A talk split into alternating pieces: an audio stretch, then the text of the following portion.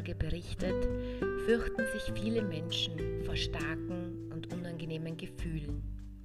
Sie gehören jedoch zu einem Trauerweg dazu. Neben sehr starken Gefühlen wie Wut und Hass gibt es noch eine Reihe anderer Gefühle, denen Sie auf Ihrem Trauerweg begegnen könnten.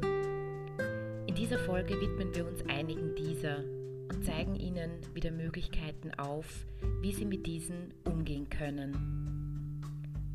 Scham zum Beispiel ist oft präsent, da sich Trauernde schämen, ihre Emotionen und Gefühle nicht unter Kontrolle zu haben. Sie schämen sich davor, sich das einzugestehen.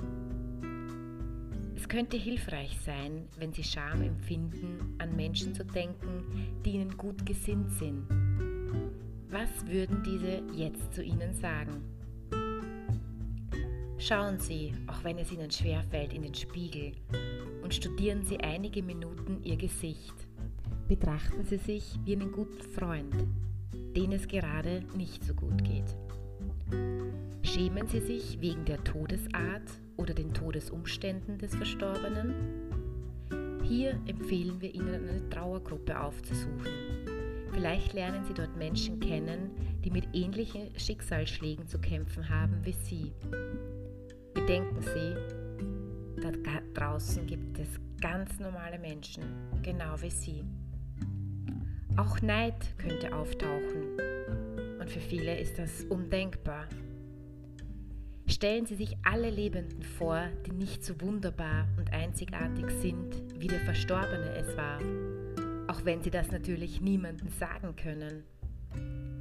Sie könnten auch neidisch sein auf vollständige, unbelastete Familien, Paare und Menschen, selbst wenn diese Sie unterstützen. Dann ist es einfach unerträglich, weil Sie nicht so schrecklich unglücklich und traurig wie man selbst ist. Gestehen Sie sich aber dieses Gefühl des Neides zu. Das ist völlig in Ordnung. Selten wird Erleichterung im Zusammenhang mit Sterben gebracht.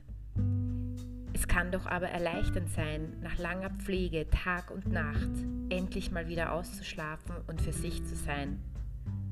Ein Stück weit Normalität für sein eigenes Leben zurückerhalten. Ebenso kann es erleichternd sein, wenn ein unfreundlicher und vorwurfsvoller Mensch endlich stirbt, der seine letzte Lebenszeit genauso unfreundlich verbracht hat wie alle anderen Lebensjahre. Fühlen Sie Erleichterung, weil ein anderer zerstörerisch gegen Sie gehandelt hat? Das ist doch verständlich, oder? Psychische Erkrankungen oder Suchtprobleme lösen das Gefühl der Erleichterung ebenso aus Betroffene waren womöglich verletzend und gewalttätig gegen Angehörige. Wir ermutigen Sie dazu, das Gefühl der Erleichterung empfinden zu dürfen. Sehen Sie es als Lichtblick auf Ihrem Trauerweg an. Einsamkeit wird bei den Betroffenen unabhängig davon, wie groß ihr Umfeld ist, gespürt, wenn der Verstorbene eine große Lücke hinterlässt. Bis zu diesem Tod waren sie mit vielen Menschen verbunden, auf ihre ganz spezielle und einzigartige Weise. Wenn der Verstorbene nicht mehr körperlich bei ihnen ist, dann verlieren manche Trauernde das Bewusstsein für die Bedeutung anderer Menschen in ihrem Leben. Beispielsweise bekommen die lebenden Kinder nach dem Tod eines Kindes das besonders schmerzhaft zu spüren. Ein Kind ist tot und es kann sein, dass nun alle Aufmerksamkeit und Gefühle in die Richtung des lebenden Kindes gezogen werden. Negativ wäre, wenn die Kinder erfahren, dass sie nichts wert sind.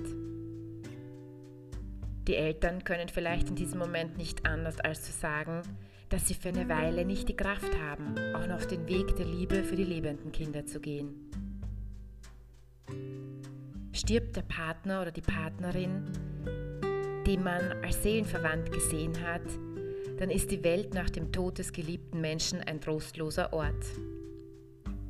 Egal ob ein vertrauter Freund, ein Enkel, ein naher Verwandter, ein Geschwisterkind oder ein Elternteil stirbt, wichtig ist zu bedenken, welches Gefühl einem der Verstorbene vermittelt hat.